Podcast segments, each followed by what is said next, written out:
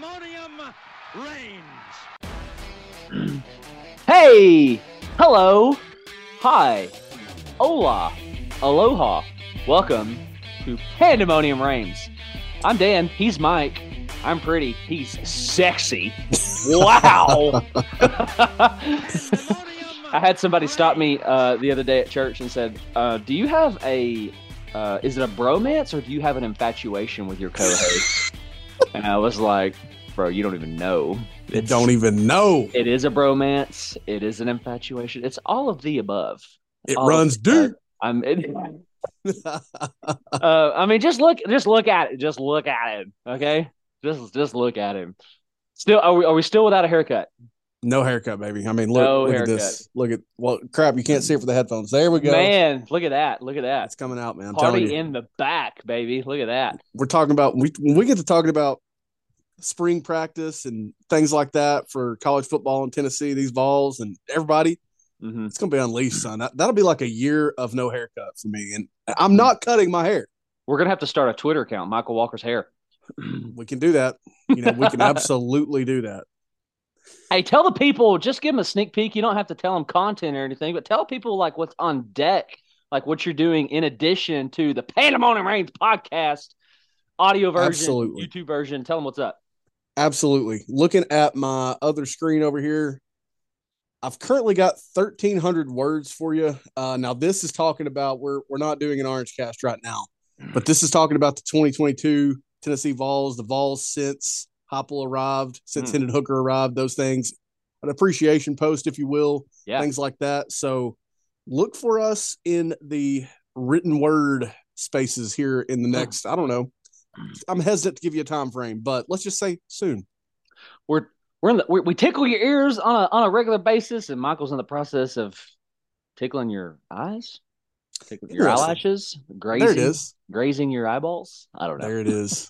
There it is. Tickling and grazing.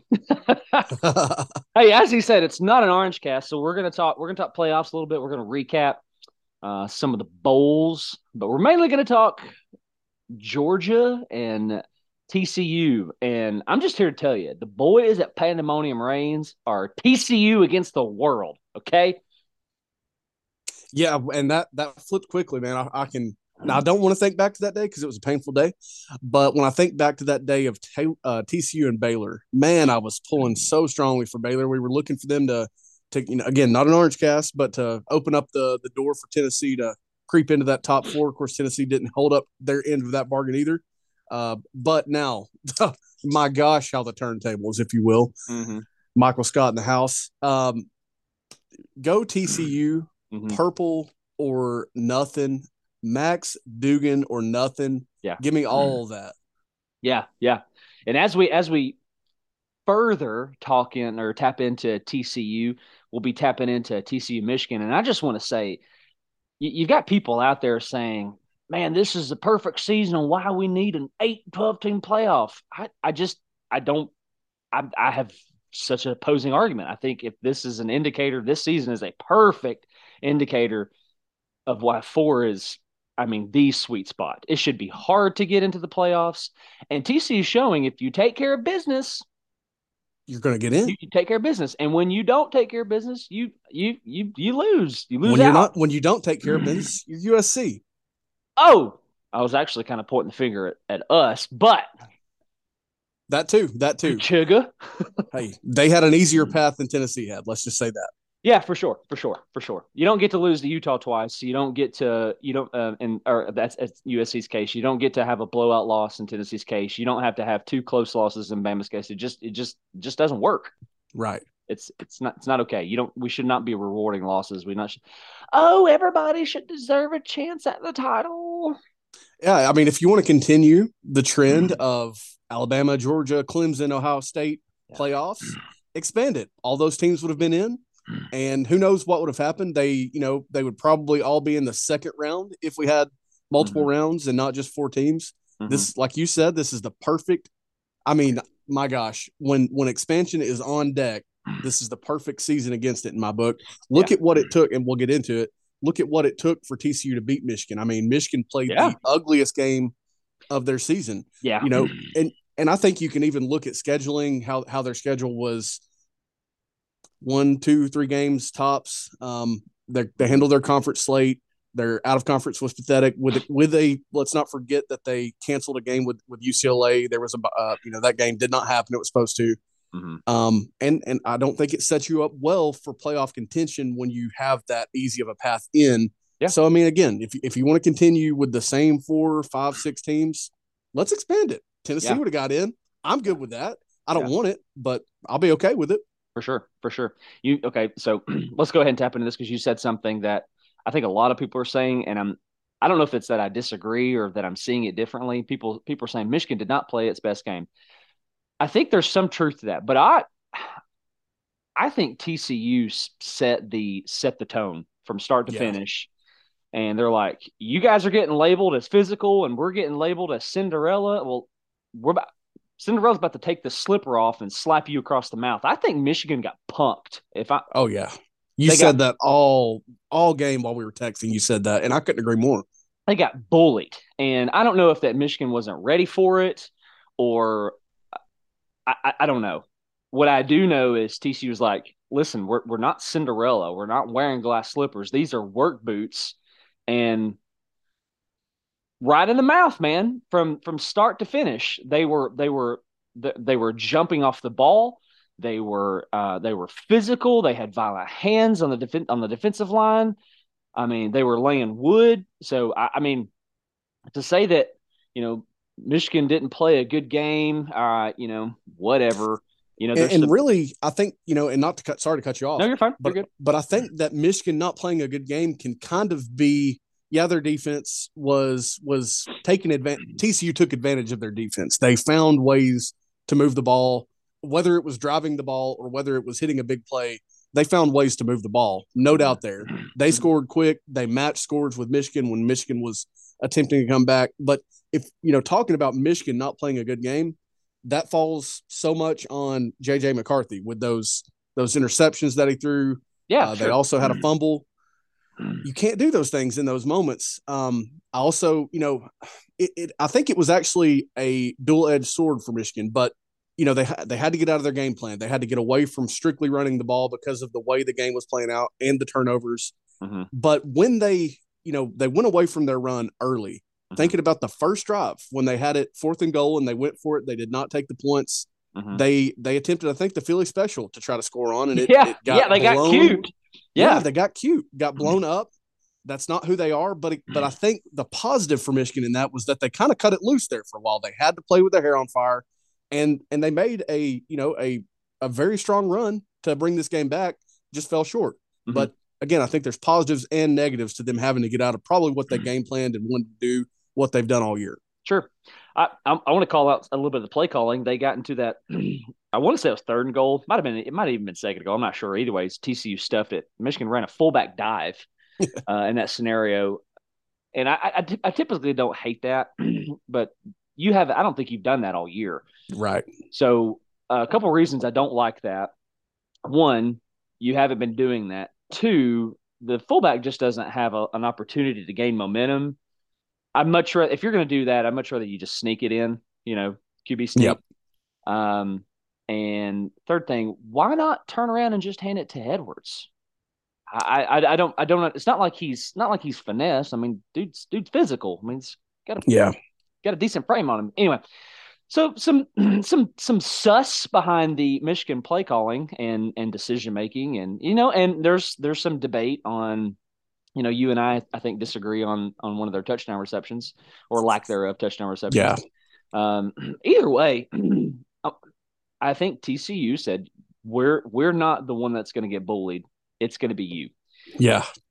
And which is just, you and I were talking about this yesterday, the whole Sonny Dykes thing. mentioned Sonny Dykes, who bottomed out at Cal. Right? Yeah. Like, this is a fantastic story that I don't think is getting enough credit. How many, I can count on one hand how many times it's been mentioned that he's in his first year, right? Yeah. At TCU, where he's come from, kind of what he's achieved, the successor of Derek Dooley at LA Tech, right? Huge shoes to fill. And we're not minimizing him. It's just what I'm saying is it's just not getting enough enough chatter, enough buzz. I've heard it one time. So go Sonny. Yeah, man. Stoked for him. Very, very big turnaround for him. I do think, we talked about this. I talked about with you, Cal being a tough place to win just because you're kind of like the third little bro in that state. Yeah, it's a huge state with a lot of talent, but everybody poaches California much like they do Florida, Georgia, all the states that are just loaded with talent. It gets poached very hard, but talent in Texas is different. He has capitalized on it. Sure. He did a good job. They talked about, I think, during their game with Michigan, how he recruited Quentin Johnston back to TCU when there was a coaching change, going from Gary Patterson, who is through and through TCU, or was through and through TCU. That's huge shoes to fill there. What a job he's done. Like you said, he's still fairly young. He could do this for another long time. I think he's in his early 50s, I saw. So, he could be there. I thought he was older than that. Me too. I did too. That's one thing that surprised me when looking into him, but he could do this for another long time. And heck, I hope he does. It's been a nice revival for him, and got no issue with TCU out there. Sure. And he's tearing up the transfer portal. Like, he's all over that puppy, and he's got to compete in the national championship. And he's still, he just got Trey Sanders. I think that's only going to further benefit a school like TCU, who sits in that Fort Worth, Dallas area, because the transfer portal is, my gosh, it is swarming and changing this game that we love. And I think what you're going to see, because you have a ton of talent out of that area, and they're going off to the Alabamas, to the Miamis, to the Floridas, all over the country, kind of as you said or highlighted just a minute ago, and they're going to get homesick. And I think TCU is going to be the benefactor of that. Yep. So, think about this. They are the best school in the state of Texas. It's wild. Texas A&M had, I'm picking on them because it's easy to do this year. They've given us so many things to pick on them for.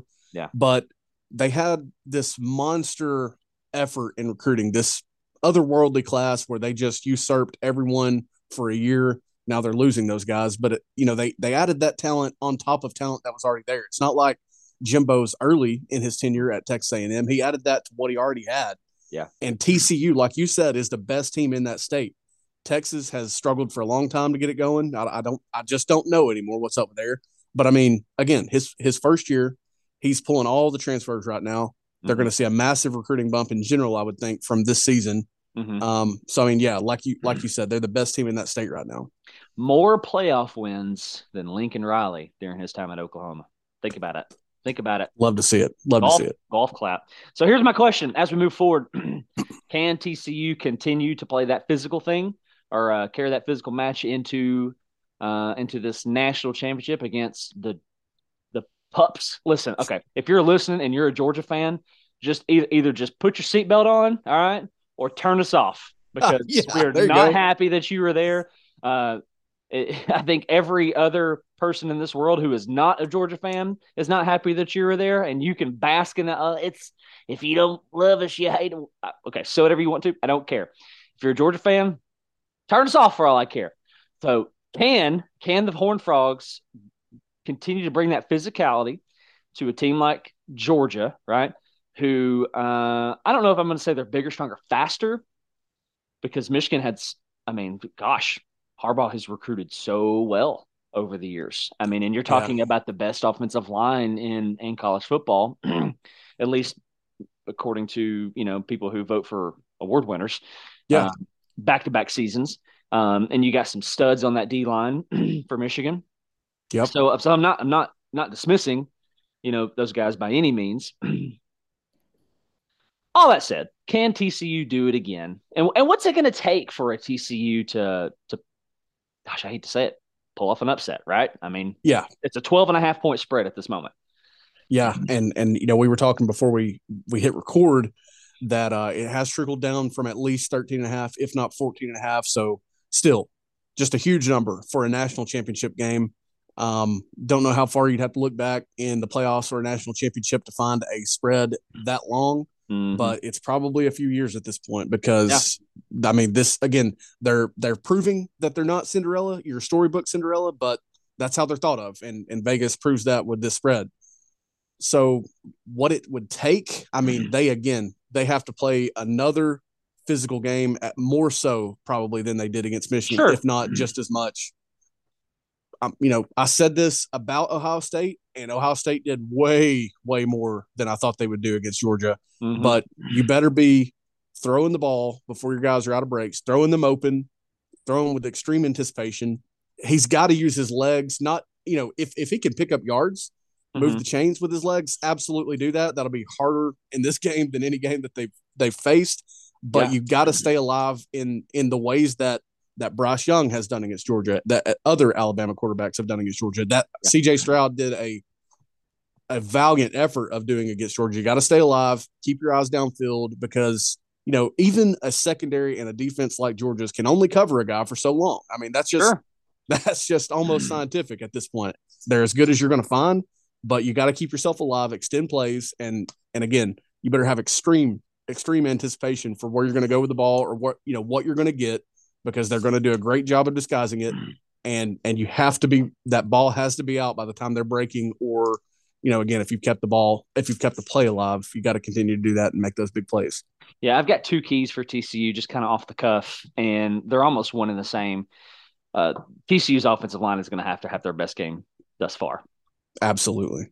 Second, when Georgia blitzes, you need to make them pay for it. You need to constantly make them regret blitzing, and you need to put them in position to say, you're going to have to generate pressure with four. When you send more than four, we are going to make you pay for it. I want you to send more than four. I want that to be the narrative, the plot throughout this. Yeah, no, absolutely. You know, they have to, as just in a matter of, you know, split seconds, identify where the pressure's coming from, make Georgia just make them rush for, expose any weakness that a blitz may present. You know, whether it's slipping a tight end up the field if it comes from a linebacker, or just hitting something quick from the direction that the blitz came, because Lord knows Georgia is as creative as anyone with how they disguise those blitzes, where they bring them from. Yeah. They're not afraid to do so because of the talent that they have at every position, but especially on the back end. So you got to find a way to make them pay for it. You got to, I mean, again, this is basic, like we talked about with Tennessee and Clemson, we previewed that, but you've got to win your early downs. You cannot be caught in a lot of second and third, 10 plus, you know, minimize your sacks. I think I saw that Michigan only got Duggan actually sacked one time. So, I mean, you got to limit that. Lord knows Georgia's going to get theirs because that's who they are. Yeah. So you just have to limit that as much as you absolutely can. Yeah, agreed. I don't think that a quick game is enough for TCU to run and beat Georgia. I think you need to run quick game. I think you need to find deep balls. I think you need to win on misdirections, which eye candy is what got Michigan beat in some places. With some of the stuff they drew up. You have a serious mismatch advantage in Johnston. I mean, he's just – Georgia, listen, their secondary is probably the best you'll find in the country, right? Yeah. But they don't have a corner or defensive player that tall or that good enough, I guess I should say, to continually handle this guy one-on-one. Right. I expect him to be doubled throughout the night. Yeah, I mean right? – Convert what Georgia did against Tennessee, Jalen Hyatt, the way that they stacked their formations and their alignment. That's probably what they're going to do, except it'll be probably more on the outside in Johnson's case versus the way that Hyatt is utilized in Tennessee's offense. So expect that. Find other guys. Find out who can win other matchups. I think, you know, what surprised me somewhat against in the Georgia and Ohio State game is that Kamari Lassiter was picked on a little bit. You know, Harrison got his when he was in the game before he got knocked out of that game. He got his. I mean, he made a statement in that game. So, you know, whether Ringo is on Johnston at all times or whatever they do, can you pick on Lassiter? Do you have someone that can win there? I know you don't have a Marvin Harrison Jr. and an Emeka Egbuka or a Jaxon Smith-Njigba, but who are your second and third guys that can capitalize if they put multiple eyes, multiple dudes, Johnston's direction, because I think they'll have to. Yeah, I agree. I don't know that Georgia is going to do that, though. I think Kirby's going to say, I believe that my dudes are still better than your dudes, and I think they will assign Ringo to Johnston until they can't. Say, hey, man coverage. It's you, man. We got you. Yeah. We trust you. I think Ringo's solid. I don't know if he consistently can do it, though. Yeah. Please don't prove me wrong.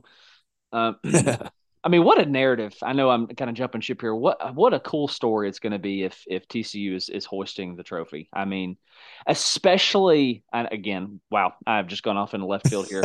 Especially with Texas and Oklahoma on a departing ship out of this conference. TCU's like, what? Okay, bye-bye. I mean, right? I mean, they might even be able, you might even have enough equity to say that now. Like, hey, we're in the national championship. Texas, you haven't sniffed this since 2005. Oklahoma, you haven't sniffed this since, help me, 2001? I mean, 2000? Yeah, I mean, they've made runs, but they've been whipped in the first round every time except for the 2017 Rose Bowl against Georgia. That gave them a strong run, but that was Georgia at the beginning of what they've been doing here. Yeah. And they haven't been competitive in a playoff game since. It just doesn't make sense to me. I mean, and if I'm TCU, especially if I'm holding up the trophy on Monday night, I'm going home to my laptop and I'm emailing the administration at Texas and Oklahoma, and I'm, hey, y'all have fun. We got a trophy on our shelf. Y'all have fun with that conference. So absolutely. Hey, let's talk Georgia, Ohio State a little bit as we continue to actually talk about the Natty. Man, what a performance from Ohio State. Absolutely. If you were one of those guys who said Ohio State didn't deserve to be there, yada, yada, I think you have an argument just because of they had just really hadn't done much. The resume wasn't all that great in order to get there. But as far as, being one of the best teams in college football, I think they showed that. C.J. Stroud played, my gosh, his best college football game ever. I mean, where has that been his career is what I want to know. I mean, there's been times in his career where I've just been wowed by the placement, what he can do as far as ball placement, his touch and accuracy at times. Mm-hmm. But, in those moments, they're not playing Georgia in those moments. They're not playing a top five team usually in those moments. I mean, he is not beaten as a starting quarterback. He's not beaten Michigan. So – where has that been from him? Indeed, I could not echo that enough. Stetson had a fine game against Ohio State. I mean, he wasn't as good as CJ, frankly, but he was good enough, obviously, for them to win. That's just who he is, I mean, he obviously did fine. As I get another phone call in the middle of that was awesome. But CJ Stroud was the best. He was the best quarterback in this first round of playoffs. Again, elevating to a level of consistency and just, I mean, he did things. He put it all together in the biggest moment, biggest game of his career. And I was just super impressed with him, with Harrison. Mm-hmm. Egbuka made plays. They couldn't do much running, as much as I'm sure they wanted to running. Stroud actually ran more than you'll see him run. And that's both down the field and keeping plays alive before he throws the ball. Just wowed by what they did. Yeah, you know what? That's an excellent point, talking about him being the best quarterback in the playoff thus far. I don't know about Stetson's numbers, but I'm glancing here at Duggan, and it certainly wasn't McCarthy. Duggan was 14 for 29, so a hair over 50%, 225 to – that's a hair over 50%. 14 of 28 would be 50, though. Right, so he's – oh, yeah, math. Ha! Okay. My bad. No, yeah, thank you. Two scores, two picks. So, not great, especially in this day and age of college football. Had you asked me these numbers 15, 20 years ago, but oh my gosh, what a day. Yeah. But he did that. I will say this, did that without Miller, but in stepped this Amari Demercado. Is that French? Is that Italian? Not sure. Again, wasn't McCarthy. Not sure about Stetson's numbers, but I'm not going to sit here and say Stetson had a great night. Yeah.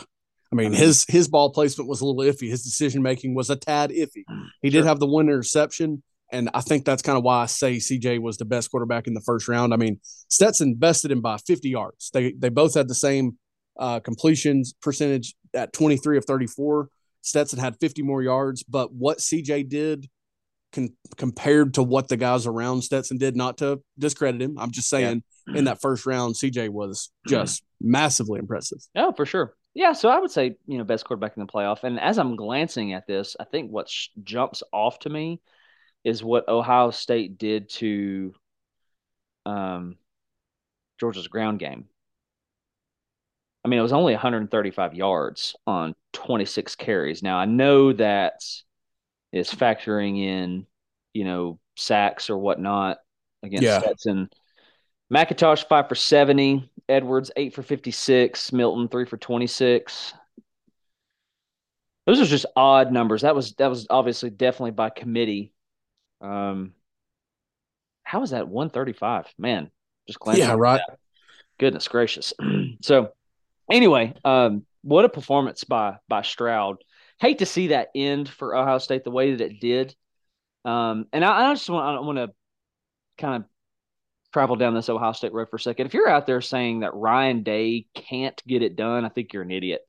Oh yeah, because he almost did.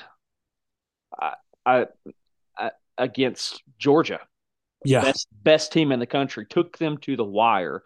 Yeah, on a terrible missed field goal. I mean, what more could you have asked of C.J. Stroud? That receiving unit, I don't know.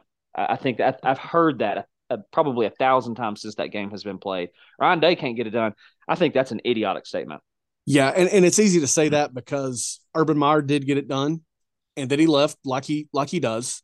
In steps Ryan Day, and you know they've had some moments here and there. They didn't lose to Michigan for so long until Ryan Day took over, and C.J. Stroud was in at quarterback. It's easy to look at those things and say that. Yeah, in every college game, almost in every competitive college football game, it's so easy to find little moments like play calling, when you got conservative, did you take your foot off the gas, things like that. Maybe they should have made a stronger push for a touchdown or to make that a more makeable field goal there at the end. But you know, I'm scared to put the ball in the air against Georgia's defense. When I have a makeable and a viable field goal available, why take your chances? I mean, he made that kick earlier in the game. Mm-hmm. You know, I mean, seriously, it's easy to say those things about Ryan Day. Mm-hmm. Yeah. And sure, they've shown some weaknesses that they didn't necessarily show under Urban or earlier in Ryan Day's career when Urban's talent was still in the place there. But that's an easy thing to say, and I don't necessarily buy it either. He took steps to discredit and disvalue those statements in that game. Did nothing but to me. Absolutely. I mean, I think it's going to be more difficult for Ryan Day and Ohio State going forward because you're losing C.J. Stroud. I mean, he is obvious. I mean, he was 23 for 34 against Georgia. Yeah. And you're like, well, his receivers. Yeah, you're right. But look at his ball placement. I mean, that was spectacular. Yeah, and you know, I've talked about it, but just everyone doesn't stay alive to make those throws the way he did in that game. Oh, and yeah, for sure. There's a reason, you know, when Georgia has lost to Alabama, when they've lost games, there's a reason that you see quarterbacks be able to do that, because if you're a statue back there, I just don't think that's the way to go against these Georgia defenses that we've seen, or for that matter, any of these elite defenses that we've seen. You need that. And that's why you've seen it. It's you know, the cream has risen to the top. It's amazing what he did. Yeah, for sure. So going forward, you're losing Stroud. You don't really know what's going to be behind him. And the Big Ten is on the verge of getting rid of divisions. And I mean, so if they can get, of course they haven't done it in 2 years, but if they can get to Indianapolis, you know, you're facing an Illinois, you're facing a Wisconsin, just a not good West Division, but they're going to be getting rid of that, so you could be having a rematch with a Michigan or a Penn State of something of that nature. So that's going to be more difficult for them going forward. But to say that they can't get it done, that's just idiotic. I mean, I don't. Stupid. Yeah. So, any other comments there on Ohio State? Anything else going forward there that you want to touch on? Hang on. Let me set you up something. Would the presence of Jaxon Smith-Njigba had made a difference? Ah, man, I have to think so, because you know, if Marvin Harrison goes out, at that point you've got Jaxon Smith-Njigba and Emeka Egbuka. You've got 2 more targets where you may have had 3 earlier. But again, I think, you know, just one more guy is huge for them, especially a guy as good as Jaxon Smith-Njigba has been. I think that could have made a difference for them. Hate to see a good player like him have have an injury-marred season. I know it was questionable on if he could have played in this game. You know, it would have made a difference to me for sure. Yeah, I could see that, because I think you just at least have to account for his presence, even though he's not 100%. Because George is not really going to know what he's capable of and whatnot. So yeah, I mean, you at least got a third piece, right? Yeah, that you're looking at. Which brings me to the conversation of the national championship and the presence of Darnell Washington. I think the absence of him is actually a big. Factor for Georgia and TCU, because there's just so many different things you can do with him when he's on the field. You don't know when he's on the field if they're going to line it up and running at you, because he's such a big body that he can run block, he can pass protect, and he can get downfield and catch balls. So good for TCU in that department. I mean, yeah. I've heard a couple of Georgia fans. Oh, it does. I don't think it matters. I disagree. Just because, and I've even heard that he could be back, but I agree. If he's out, that is big because of his stature. Sure. If nothing else, all their receivers block well. Brock Bowers and their tight ends certainly block well, but they're not all 6'7", 250. They're not all a sixth offensive lineman out there. Sure. You know, maybe they do block well, but again, they're not the size of Darnell Washington. To dumb it down elementary-wise, I just think it becomes a little more predictable in what they're going to do on their play calling as far as personnel and who is on the field. So with that said, I've heard Georgia fans saying, man, I hope they run that 3-3-5 stack. We'll run it right. That's exactly what JJ McCarthy said. It's exactly what he said. Okay? So let's talk about this for a second. The thing with the 3-3-5 stack – I've heard people say it's the same as a 4-2-5, the same as a nickel. No, it's not. 3 down linemen, 3 backers, 5 defensive backs, specifically, I believe, 3 safeties. The thing about the 3-3-5 is you don't really know where the pressure's coming from, and they disguise it really well. Okay, and if you don't have a Darnell Washington on the field. I'm not saying it's a difference maker. I'm just saying I think it's not even necessarily an advantage TCU. I just think it helps them out, a little bit. But to sit here and say, man, teams have been saying this against. Hey, I hope you run that 3-3-5 stake and you lost. Yeah. Okay, so I think if you're Georgia and you're saying that, I'm gonna go ahead and say it. I know we've got listeners out there. I know they're Georgia fans and that have said this. I think that is an idiotic statement. Yeah, I mean, because like you said, not only has everyone said it, but Michigan, no doubt, said it. They were licking their chops. And early in that game, when Donovan Edwards broke that 50-yarder or what have you, it looked like it was going to cost TCU. I was of the opinion at that time that Michigan was going to run wild because, A, it's what they had done, and because I have, these ideas and these assumptions about about a 3-3-5 as well. Mm. And I did some digging. You can look at the game preview and see that, Georgia allows 77 rush yards. TCU allows on average 149.5. Those numbers are up just a little bit after the first round. I don't know that those are updated based on what I found, but TCU's defense was kind of a mixed bag on the year. I looked at their schedule, the games that they played. Really, the first time that they got, if you will, was against Kansas. In that game, that's when Jalon Daniels went down for the first time. That's when the backup Bean came in for Kansas, and they passed the ball all over them. 351 yards, 189 on the ground, and 5 yards per carry. That's the first game, which was their fifth game of the year. They give up an even 5 yards per carry. Mm-hmm. They did that a couple more times on the year, and they cannot do that. I mean, for them to do that, that is just the ultimate recipe for disaster. But if you go in with the, thinking that you've got them right where you want them because of what they run and who they are, that you're setting yourself up for an upset. Agreed. And going back to that Kansas game, you've now got, when Daniels goes down, you've got a TCU team changing their game plan on the fly. Exactly. You're not going to sit there. Listen, I played this game and I did play at the collegiate level. You're not going to sit there and tell me that they're in game week prepping for backup quarterback. No, they're not, because the Heisman Trophy was being attached to Jaden Daniels' name at that time. They're saying, he's going to find himself in New York. They were planning for Jaden Daniels, and then comes Bean, a totally different type of quarterback, right? Okay, so I'm not here for that. That's not going to cut it. Now, there were games along their schedule throughout the year where they may have given up an ugly number of rush yards, but a lot of times as well, it was under four yards per carry, 3.5, 3.7. They'll have to stick to that realm to keep this a competitive game, I think. Yeah. But yeah, I mean, if you go in just with that mindset, and I don't think for a second that Kirby will allow that. I wouldn't be totally shocked, because that's just, arrogance is a real thing. Pride's a real thing with especially with athletes like these players are. It could pop in, but I do think Kirby will say, look at what people have been saying about them, but look at what they've turned around and done to those teams. So don't get caught up in that. Yeah. They better figure out a way. Georgia needs to ensure that they can run the ball, I think, for them to have success.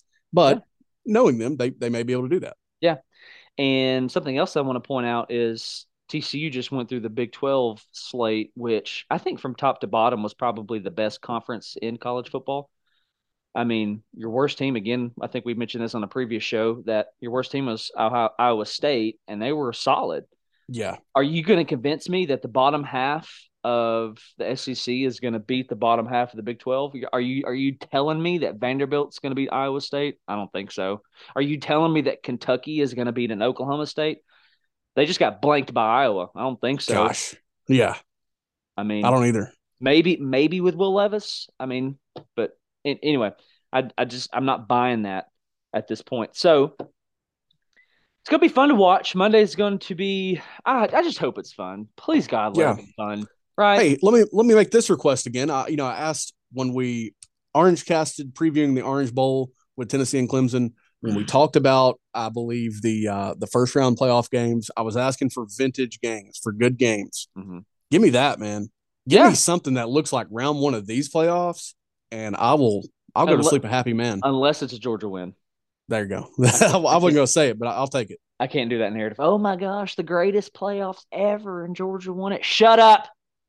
Gosh, if I get barked at one more time, goodness. Dan's going to jail. I'm going to jail. That's what I heard. I'm going to jail. That's what I heard. All right, let's get into predictions. Let's get into scores. Spread is sitting at 12.5. Over-under is at 62.5. I hope that over-under is just blown out of the water. Oh, yeah. A couple things before – I set you up for your predictions and whatnot. Points per game, Georgia at 39.4, TCU at 41.1. Points allowed per game, 25 for TCU, 12.8 for Georgia. Somehow they have managed an arguably better defense than that iconic one last year. Yards passing per game, I'm getting a phone call. That's Rocky Top in the background that you're hearing.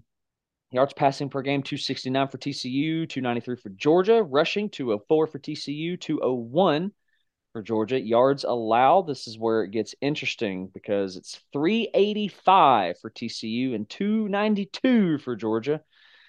So there's some numbers for you. What say you, my guy? I'm going to be impacted and have those round one playoff games on my mind when I say this. I'm gonna say that Georgia wins, just because it's hard for me to still, despite what TCU's done, all the things, Ohio State pushing Georgia, it's still just hard for me to see Georgia taken advantage of in their defense again. Should be an excellent game plan from both staffs. They should know what, if anything, will work and be willing to adapt, willing to throw it all out there. It is the national freaking championship. Yeah. But with that said, with what I have in mind for this game, I'm going to say Georgia does not cover. They do win. I'm going to say Georgia 44, TCU 37. 34-27. Wow. No, 44-37. Wow. Sorry. 44-37. Okay. Wow, man. My ears.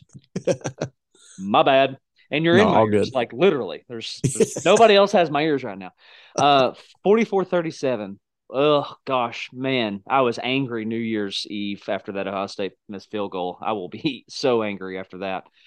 I've been wrong a lot. I was wrong about the Orange Bowl, gladly. I said going into the playoffs Be surprised if Ohio State pulls off the upset, which they almost did. Don't be surprised if TCU does. So I felt like I was right about that, but a little taken back by that Ohio State game. I'm going to say that Ohio State put some things on film for TCU to say, oh, okay, all right, I think we can play that game. I think we can do that. However, I don't know that it will matter. I think Georgia is that good. I think we're looking at like a 45 Georgia, 28-31, something like that, TCU. I'm going to say Georgia wins. I'm going to say Georgia covers. Please, I've been wrong so much. I would love in my dearest of hearts to continue that trend.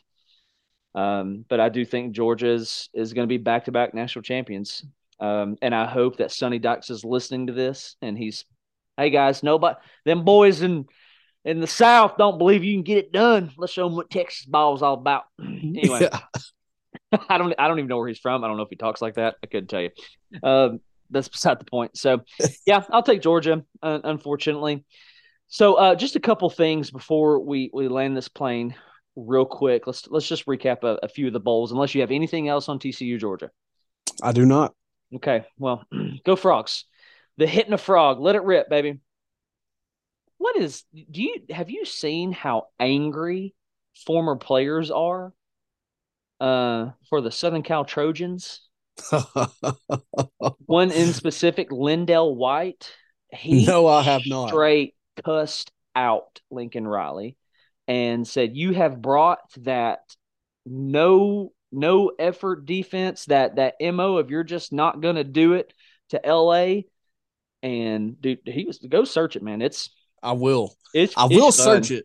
But just off the dome, I would say to LenDale, what has USC done before this that was better since you left town? Yeah. Since you left town. I mean, Lane left y'all in a bad spot. Helton never got it done. What in the world was better about that than this? So freaking happy to see Tulane pull that out. What a freaking job that was. I think they won 2 games a year ago is what I heard. Don't know if I heard that correctly. Yeah. Just absolutely phenomenal coaching job by those players. I mean, just love to see it. Could not love it anymore. Yeah, absolutely. Tulane, I mean, they're good. You lost to a really good – you lost to a team that beat your Big 12 champion. I mean, and they just kept scoring. And I learned listening to Josh Pate this week that Georgia Tech actually had Fritz. They had him. But Fritz wanted to finish coaching the year, and Georgia Tech was not willing to wait. Oh, my word. What are you doing? They were not willing to wait. So, anyway, that's all I wanted to say about USC. Like, and you took the point right out of my mouth. Where have you been? I mean, you have a guy who just brought you a Heisman Trophy. You were an inch away from the playoffs, right? Against a Utah team who back-to-back Rose Bowl appearances. I mean, you, golly. If I'm LenDale White, I you know what? Sorry, Lincoln, shouldn't have said that. Here's some money. Go get yourself a D coordinator, right? Go get you somebody who can get it done. I will say though that California has not been putting out elite talent in the trenches lately. So I think they need to tap into the portal for that. Yeah, absolutely. And their brand is picking up steam fast. And just simply due to the point that you just made, like, where have you been? Yeah. I don't know that a move to the Big Ten is actually going to help you in that department. Very curious to see how that's going to shake out. Because I think California kids are going to want to play in their home state, and now you're going to send them to Wisconsin, to Michigan, to Ohio, across the country, to New Jersey. Have fun. I mean, I don't – blows my mind. Anyway, so as we transition, again, USC, where have you been?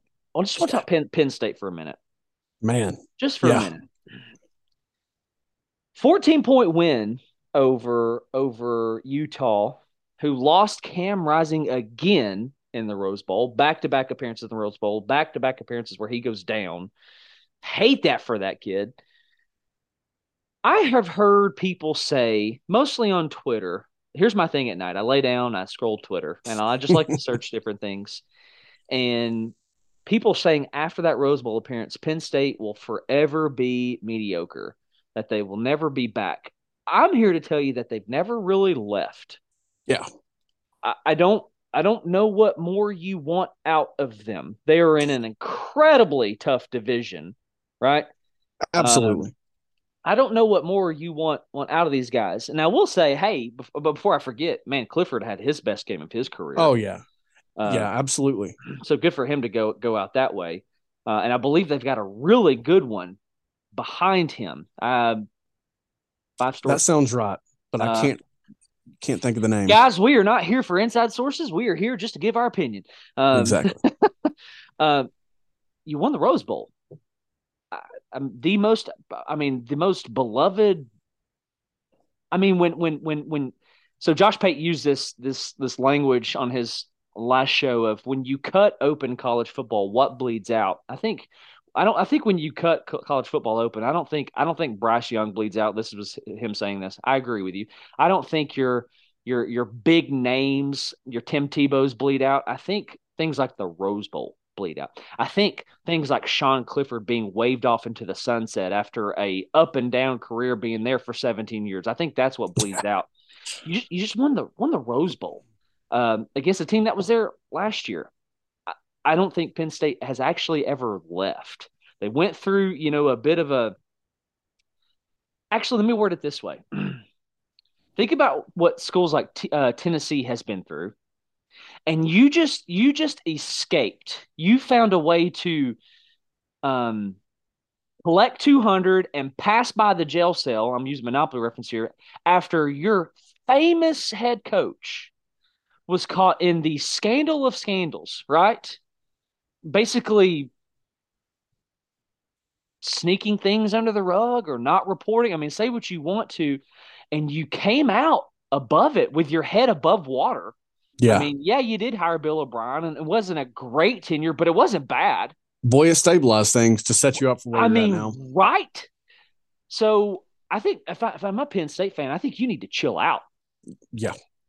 Yeah, and I mean, this is like, again, just a perfect little look into where the sport, where society is at, because it's like, if you're not winning at all, if you're not taking that step, because here's the way that logic works in society. Oh, you won the Rose Bowl. You had a really nice season. Now, if you don't win the playoff next year, did you do anything? That's the way our society functions. Like the sport and society surrounding this sport, that's the way it functions. Yeah. That's the reason that coaches get fired off of, a year or two that are down. There is no patience. There is, it's just rash decisions. That's all the sport is. That's all it's become. Mm-hmm. Celebrate that win. Yeah. Like you said, the division is tougher now than it has been because Michigan is starting to handle its business. Michigan was not handling all of its business there for many years with the Ohio State game, losing games like this Penn State game. It's only gotten tougher. Yeah. So, like you said, I don't think they've ever left, and I think it's a fantastic win, what should be really celebrated, just a massive win in that game. That game means a lot to me, at least. Mm-hmm. So yeah, I mean, I'm with you. That just it's just not so black and white in the sport. There are gray areas, and you have to celebrate victories like that. Just like Tennessee, who you referenced there, should celebrate an Orange Bowl win, absolutely, an 11-win season. Absolutely. Celebrate those things. Don't get caught up in just the negatives. Always strive for more, but don't let it negate a good season where you lost to literally two playoff teams. Yeah, right. And Michigan, who's got some stuff that has just surfaced with these guys. So, and Harbaugh is saying he's going to come back, but every coach says he's going to come back. Yeah. Ohio State is going to be going forward without Stroud. Now, I'm not saying that there's nobody behind him. You just don't know. The conference could be yours next year. It could be. I don't know who they get at home. I don't know if they get Michigan or Ohio State at home. I don't remember, but it could be. As we land this plane, just a few minutes left. Happy for Mississippi State getting a bowl win. Gosh. Sending gosh, I don't even know if that's the right way to say this, and I don't want to issue any kind of disrespect here, but that's sending Leach out, you know?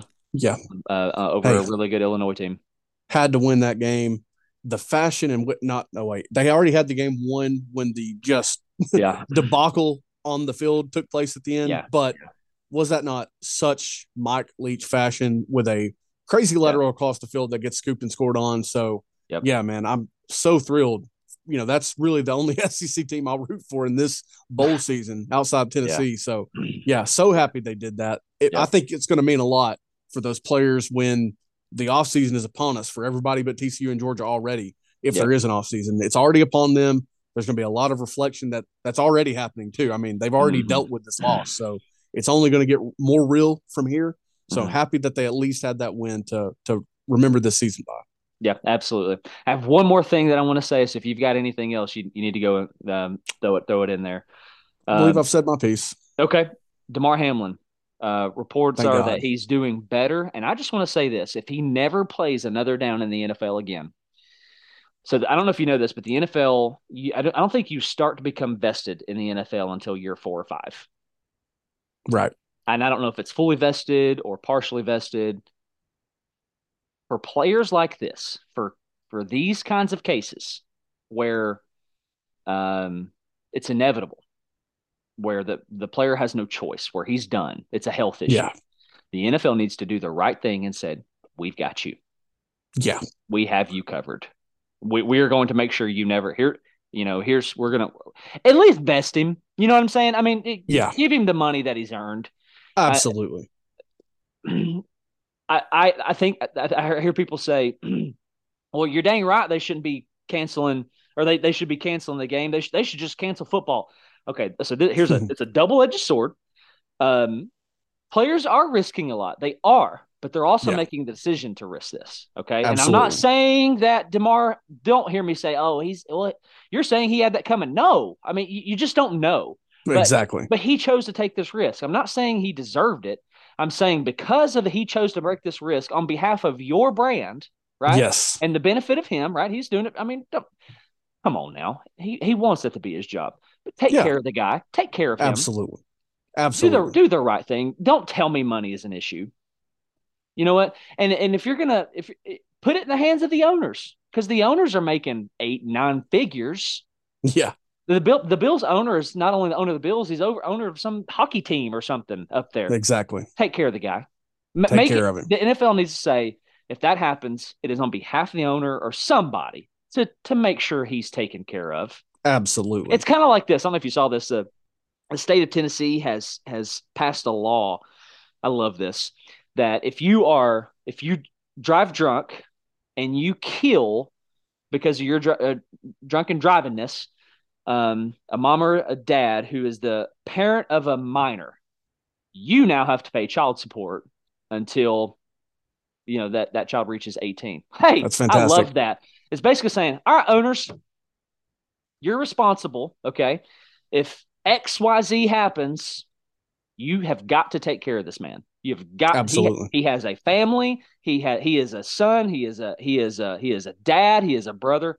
Take care of him. Mm-hmm. 100%. That's all I got. And listen, I will say this is a minor props to the NFL for this game not being resumed, not on Monday night in general, because that's a massive game between two Super Bowl contenders that will absolutely matter statistically in the standings. It will matter. That's a big game. Props to them for sidestepping their brand, their reputation, the money.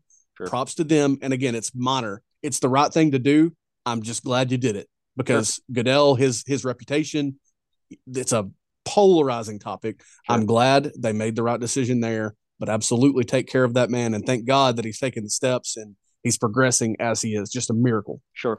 And two things that or two options that I want to say on behalf of the NFL, and I'll end with this because we're about 90 seconds. Either return the people their money who paid for that ticket or take that money and send it to Hamlin's family. There you go. Simple as that. Take care of the man. Hey, we love you guys. Thanks for tuning in. Thanks for letting us tickle those ears. Michael's hair is still growing. I believe it's grown an inch since we started the episode. A solid inch. Hey, Like, subscribe, tell your maws and your paws. Man, it's been quite a journey. I can't believe the college football season is almost to its end. But, man, our numbers have grown from our start, and we just can't say thank you enough. Yes, we are still in conversations with sponsors. It's a little more difficult than I anticipated it to be. But anyway, those conversations are still being had at a slow basis because, you know, holidays, things happen. But, hey, we do this for free. We tickle your ears out of the kindness of our hearts. So at least follow us. At least subscribe. At least tell somebody. And if you don't, again, I say, you suck. Simple as that. You suck. Have a fantastic week. Enjoy the national championship. TCU against the world. God bless. No balls. CBO. Pandemonium Reigns.